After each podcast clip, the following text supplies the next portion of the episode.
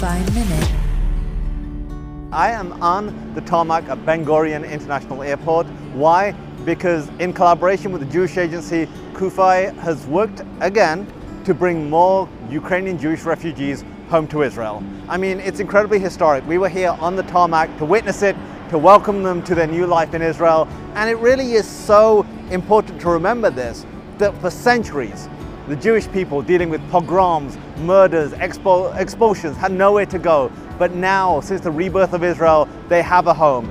And as those Ukrainian refugees found out today, they have a home in Israel and they came home. We are honored and proud to be part of this, and it's because of your support, because of your prayers, that we are able to do these incredible things. So please, when you think of Israel, when you hear the news reports, remember that it's more than conflict. Remember that it's more than the negative propaganda.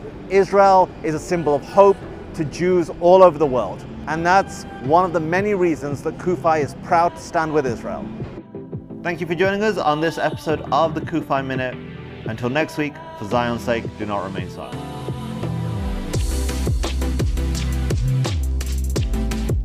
CUFI Minute.